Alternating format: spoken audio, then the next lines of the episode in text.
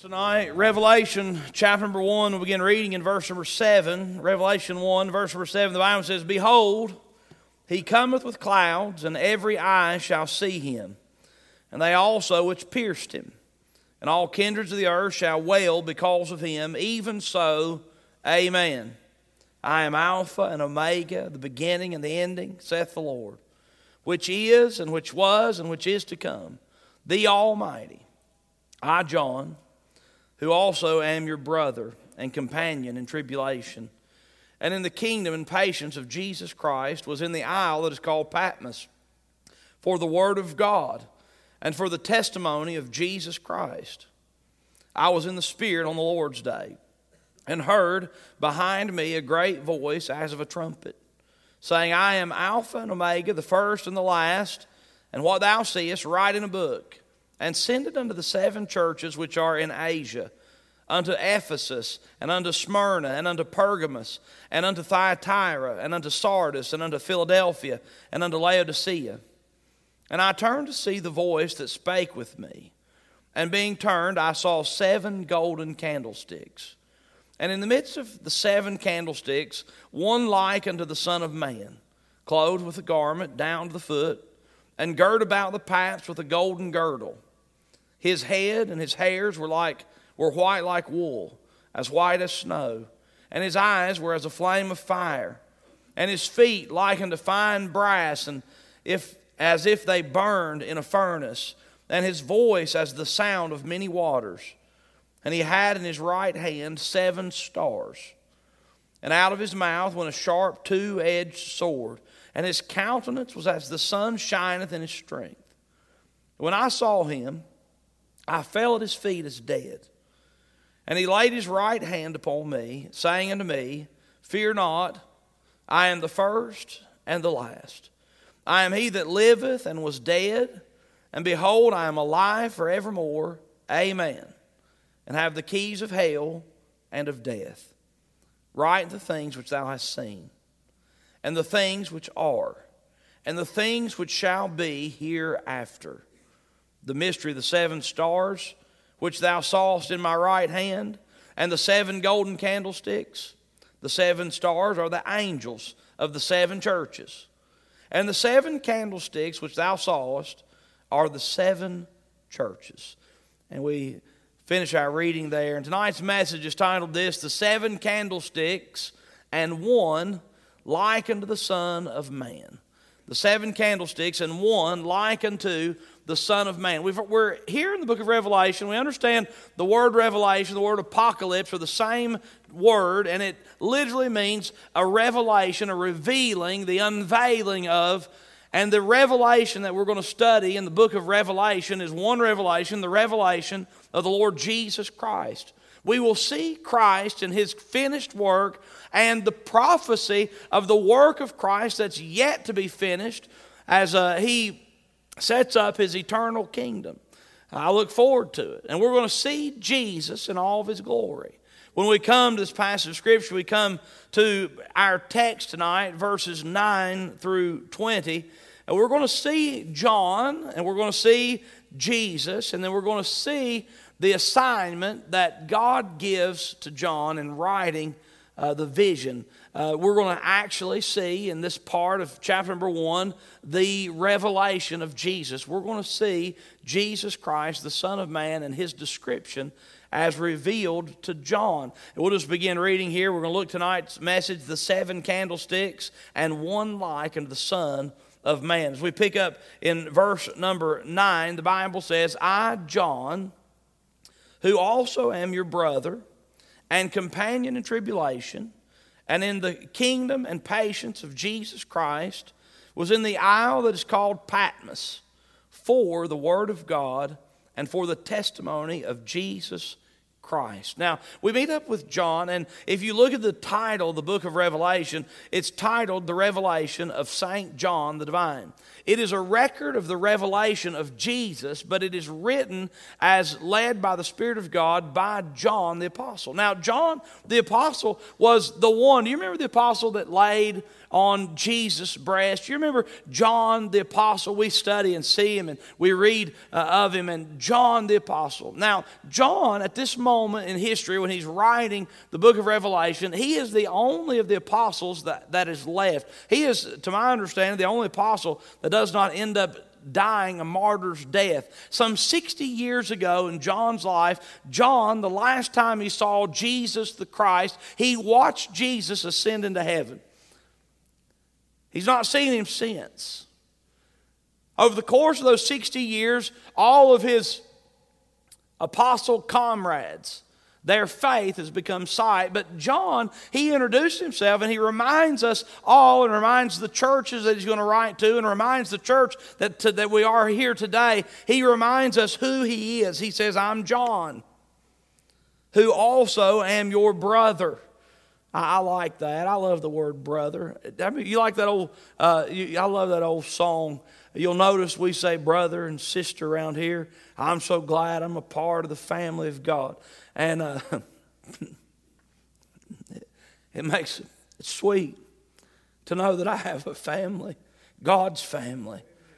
And John says, Hey, I'm your brother. Oh, we have a kindred spirit and we have Jesus as our Savior. May God remind us when we're dealing with other Christian people that that's family, that we're washed in the same blood, and that Jesus is our Lord and Savior. May we treat each other the way we ought. John says, I'm your brother. He says, I'm your brother. Not only am I your brother, but, and you can almost hear in the elder gentleman's voice who's been through a lot over the course of the last 60 years, you can almost hear him say, uh, and companion in tribulation. I'll just tell you something. John had seen lots of tribulation. As a matter of fact, here in just a moment, as he continues, I don't want to jump ahead because I'll miss something. Uh, companion in tribulation and in the kingdom and patience of Jesus Christ. He's talking about the life that he's lived as a servant of the Lord. It was not easy. It wasn't easy. The last 60 years, since Jesus ascended into heaven, John has faithfully served God, but it's not been easy. I can testify to you something really sweet, though. Whatever day it was that John breathed his last breath of earthly air in this sin cursed world, the next breath he took was celestial in the presence of Jesus, and he'll always be with Jesus. Hallelujah. And all the suffering of the present time that he lived was worth it for the glory of God and the glory of all of eternity. It's sweet. But also, when you hear and read from John, he calls himself brother. You, you hear him say companion in tribulation in the kingdom and patience of Jesus. You hear him, but when you hear from John, don't you ever hear a complaining spirit. Because I'm going to tell you something. For all the grief that John experienced, he found God's grace was sufficient. And God's joy was enough, and God's peace was perfect. John is a man who suffered with struggles and difficulties. The Bible says of John in verse number 9, I, John, and he gives us this description. He speaks of the patience of Jesus Christ. He says this I, John, was in the isle that is called Patmos. I'm just going to be very elementary, but he was on an island called Patmos.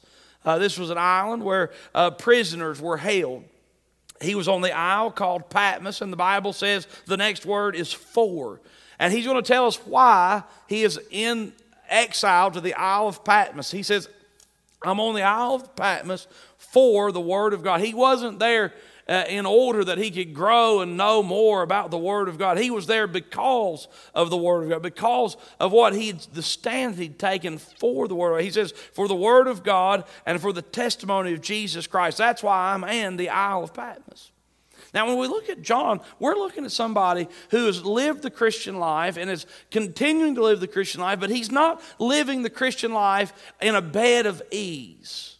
Now, look, don't get the idea that somehow when you say yes to Jesus everything in life is going to be all honey and no bees. That's a lie from the pits of hell. But let me tell you something. As you serve the Lord, the troubles in life are going to make you more like Him. They will, as God, as you bear grief and you bear trouble in the Spirit of Jesus Christ, you'll find out that it is the troubles that make you more like Him, that make you more usable, that make you more sweet, that make you more confident that God is all He says He is. You see, the troubles of life are the things that help us anchor our souls in the fact that God, who is able to get me through the trouble of life, is also the God who's going to be able to secure me for all of eternity. And in the midst of your troubles, you thank God and you look for God and you'll find Him faithful. And you be reminded as God proves Himself faithful on earth that He is also capable and willing and able and ready and prepared to help you and secure you for all of eternity. You see, without the troubles of life, we'd never know our need of a Savior. Without the troubles of life, we'd never know the faithfulness of our Savior. Without the troubles of life, we could not possibly anticipate the faithfulness of God and the glories of eternity in heaven He's prepared for us as people. And John's not complaining, but he says, Look, I'm here because of my service to the Lord. I'm a prisoner on the Isle of Patmos. Look at the Bible says, verse 10. He says, I was in the Spirit on the Lord's day. Now, this is fun to me. This is a reminder to me. What was John doing because things hadn't been going his way? I don't really know how long John had been on the Isle of Patmos. I don't know how long he'd been a prisoner. I don't know those details, and there may be folks who've somehow figured that out, but I don't know. But what I love to see about old John is Sunday came along and things aren't going great. He says, Hey, we're brothers. He says, Hey, we are uh, companions in tribulation and suffering. I'm a exile, a prisoner in Patmos because of the Word of God and the testimony of Jesus Christ in my life. He says, and guess what I did on Sunday? He says, I was in the Spirit on the Lord's day.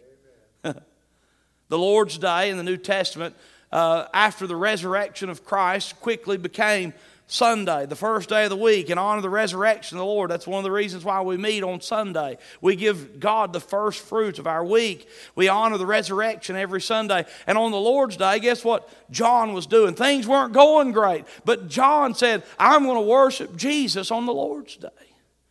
The Bible says that John on the Lord's Day was in the Spirit. It sets the tone for what he's getting ready to see. He's going to let us know this is not something that I dreamed up in my own flesh. He sets the spirit and the tone for the, for the, the fact that God is speaking and God is moving and God is showing him what needs to be seen. And John, we see in verses 9 and the first part of, number, of verse number 10, we meet up with John. You know the sweet thing about John and John's writing? John has the right perspective because I'll just have you know something. As soon as John shows up in chapter number one, John goes away and steps aside and says, Let me tell you about Jesus. And then we begin to see the person of Christ. Number one, John, verses 9 through 10a. Number two, Jesus. We pick up in 10b, and the Bible says in verse number 10 I was in the Spirit on the Lord's day and heard behind me a great voice as of a trumpet. Now, here's what happened John says, It's Sunday. He says, I'm in the Spirit. The Lord's working in my heart and encouraging me and helping me. By the way, in the Spirit. That doesn't mean he's convulsing in the floor. That doesn't mean he's jabbering in some tongue. That means he is keenly aware that God is present and God is going to, is working and God is making himself real. And he's in the Spirit on the Lord's day. And the Bible says, I was in the Spirit on the Lord's day. Lord's day, here's what happened. I heard behind me I heard behind me a great voice as of a trumpet. Now, does the Bible say it was a trumpet? No. The Bible says it was as of a trumpet. And what we're doing is as we see the descriptions that are all through the book of Revelation, remember it's signs, it's, it's, it's pictures, and God gives visions because how in the world can we possibly put into words the things that God has designed? And so God is signing these things. And John hears a voice, and it's like the sound of a trumpet. And when he hears the voice of God, it's brassy and strong, and it's a call to do something, to action, a trumpet. Says, I hears the voice of a trumpet. Verse number 11, saying, I am Alpha and Omega, the first and the last. And what thou seest, write in a book now, what is the Lord? What happens? That voice, what's the voice say? The voice says, I'm Alpha and Omega. Just so you know, when we hear these, these see these two words, Alpha and Omega, that literally means it's normally combined with Alpha and Omega, beginning and end. Alpha is the first letter of the Greek alphabet. Omega is the last letter of the Greek alphabet. And if you were to say this in English, Jesus speaks up and he says, I am A and I am Z. I am the beginning and I am the end. He says, I'm what? I'm at the start, I'm at the end, and I am everything. God is all in all. Don't forget it. Jesus speaks up and says, I'm Alpha, verse number 11, and Omega, the first and the last. And the Bible says, And what thou seest, write in a book and send it unto the seven churches which are in Asia, unto Ephesus and unto Smyrna. By the way, Asia most likely was not in modern day Asia. Uh, for what it's worth, Asia it was uh, not exactly right there, uh, but the Bible says we're sending these to the seven churches which are in Asia, unto Ephesus, unto Smyrna, unto Pergamos, unto Thyatira, unto Sardis, and unto Philadelphia, and unto Laodicea. He says, I want you to send these, uh, what you hear from me and what you see. I want you to send a letter, write it down. What you see, write it down, and send it to the churches. The Bible says in verse 12, John says, And I turned to see the voice that spake with me. And being turned, I saw seven golden candlesticks. How many of you, maybe you've not read this in a long time and you thought about John hearing a voice that sounded like a trumpet? How many of you imagine in your mind's eye that what you'd turn around and see was seven golden candlesticks? I'm just going to tell you something, that's not what I guessed. I heard something like the voice, of the sound of a trumpet. I was, I was thinking I'd see something different. But he turned around, he sees seven golden candlesticks. Now, look what the Bible says in verse number 13. And in the midst of the seven candlesticks, one like unto the Son of Man, clothed with a garment down to the foot, and girt about the paps with a golden girdle. And so he turns around, he sees seven golden candlesticks, and he sees in the midst of the seven golden candlesticks one like unto the Son of Man. Now, I reminded you of something a little while ago. 60 years ago, uh, John saw Jesus ascend into heaven at his ascension. For several years, John was a disciple of Christ, and he knew what Jesus in body looked like. You know something fascinating? Dig through your Bible and see if you can find a physical description of Jesus Christ in the New Testament. Actually, don't dig, I'll save you some time. It's not there. It's not there. I don't know if the figure of Christ was something that was indescribable or what. But when we see Jesus, and when I should say, when John sees one like unto the Son of Man, he sees one that looks like Jesus he's, he begins to describe, he says, he looks one that looks like, I mean, he not exactly, but can you can be sure certain of one thing. When Jesus shows himself in this vision to John, he don't look exactly like he used to do, used to be. God in the flesh. He is God of all gods, by the way. Are you a monotheist? Do you believe in one God? Or do you believe in many gods? I believe in one God. God. I believe he's in three parts, but he's one. Jesus said, I and my Father are one. God the Father said, I'm God, I don't change. I believe there's one God but he's in three parts. And when you when John turned around and looked at one that was like unto the Son of God, guess what he he said? It looks like Jesus, but there's something a little bit different. There's one that looks like the Son of God. He is glorified, he is eternal, he is God. He looks right in the face of God. One like unto the Son of God. Another little uh, interesting I'm sorry, one that looks like the Son of Man. A little interesting note here the phrase Son of Man. 85 times in the New Testament, Jesus is described as the Son of Man.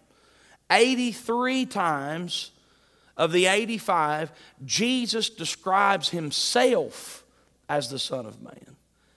And so when we turn around like John did and see what John saw, when we think in our mind one that looks like the Son of Man, folks, I want you to know something. You're looking at Jesus, God.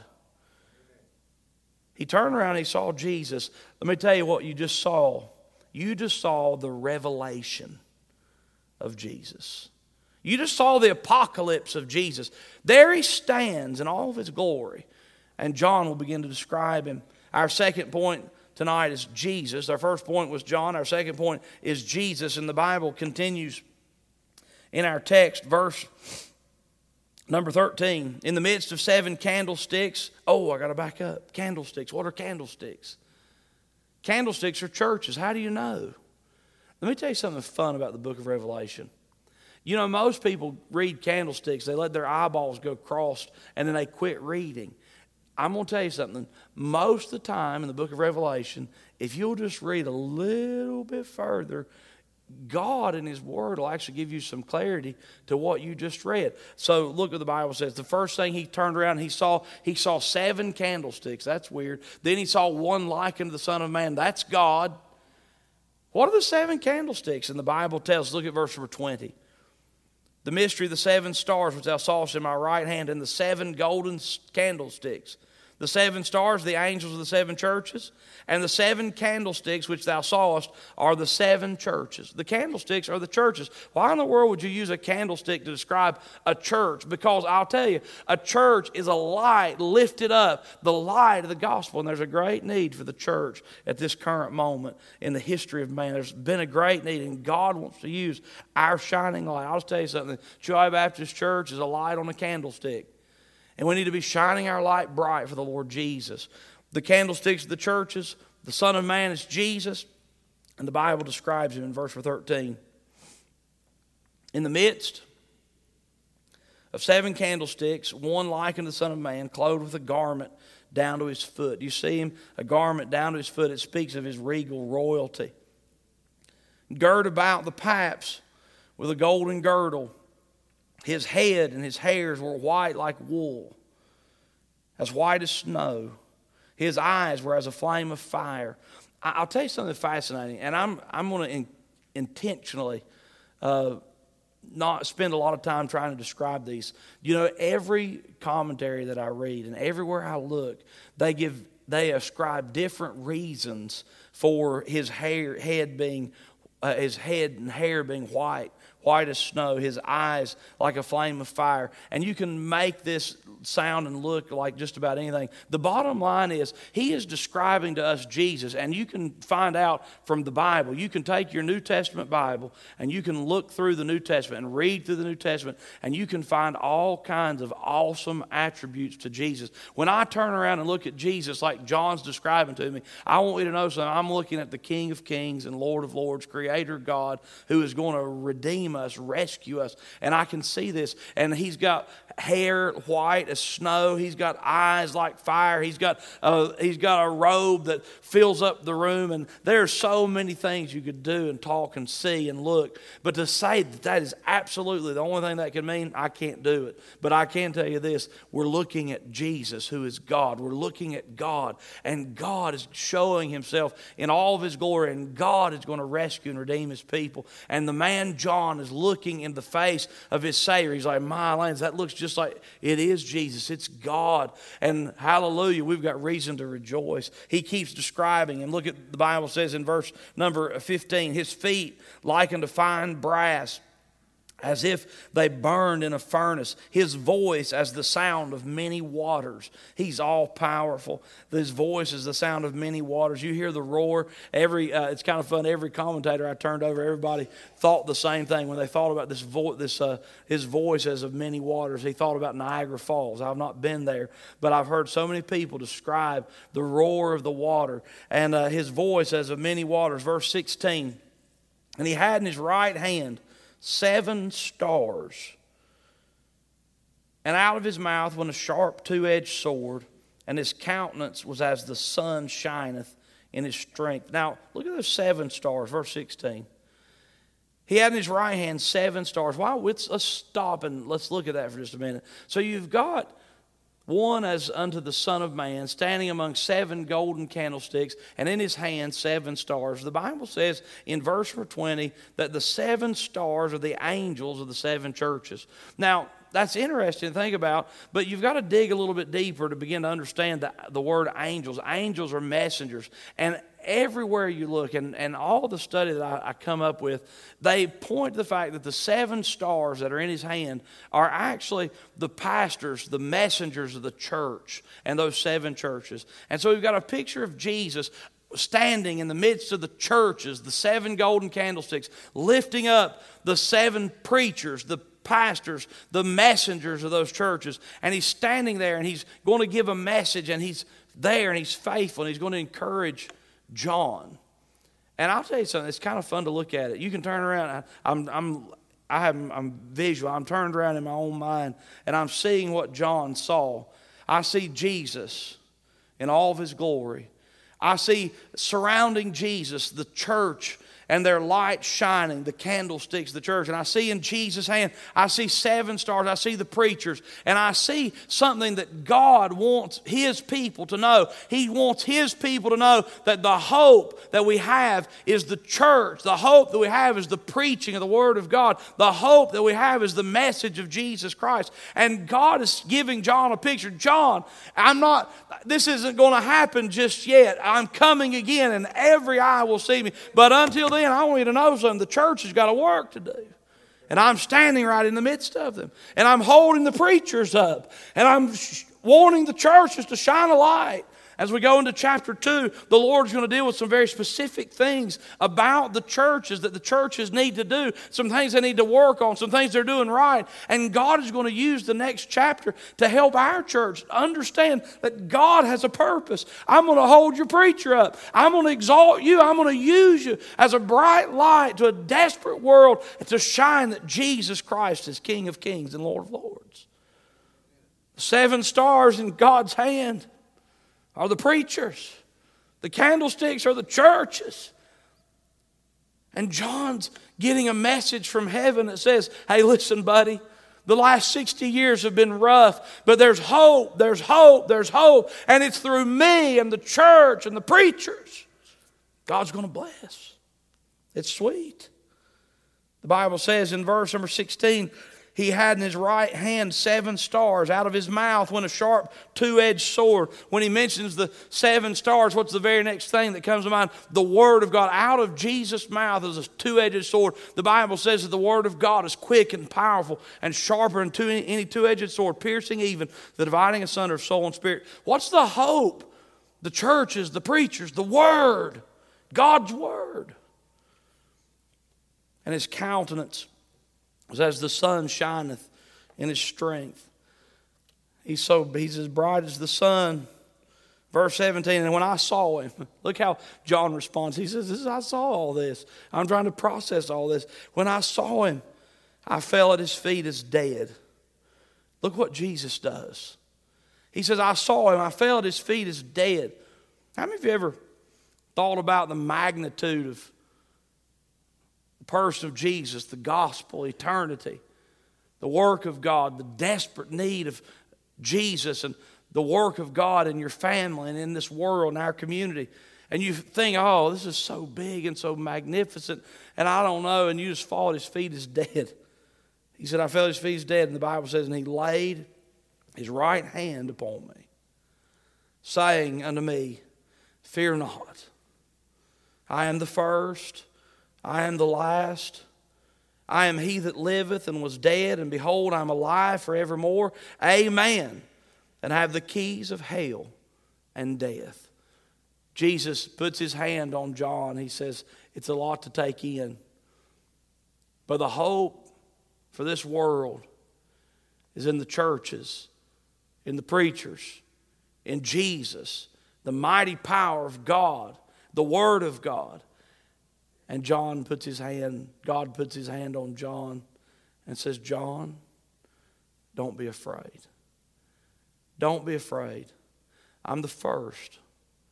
Remember, I told you I was Alpha and Omega. I was here before anything ever started. I'll be here when it's all over. I'm Alpha and Omega. Everything that is consists in me. I'm Alpha and Omega, the, light, the first, the last. I am He that liveth and was dead. You're worried, if you're worried about dying, he puts his hand on. If you're worried about dying, John, look, I defeated death. He says, Behold, I'm alive forevermore. Amen. I have the keys of hell and death.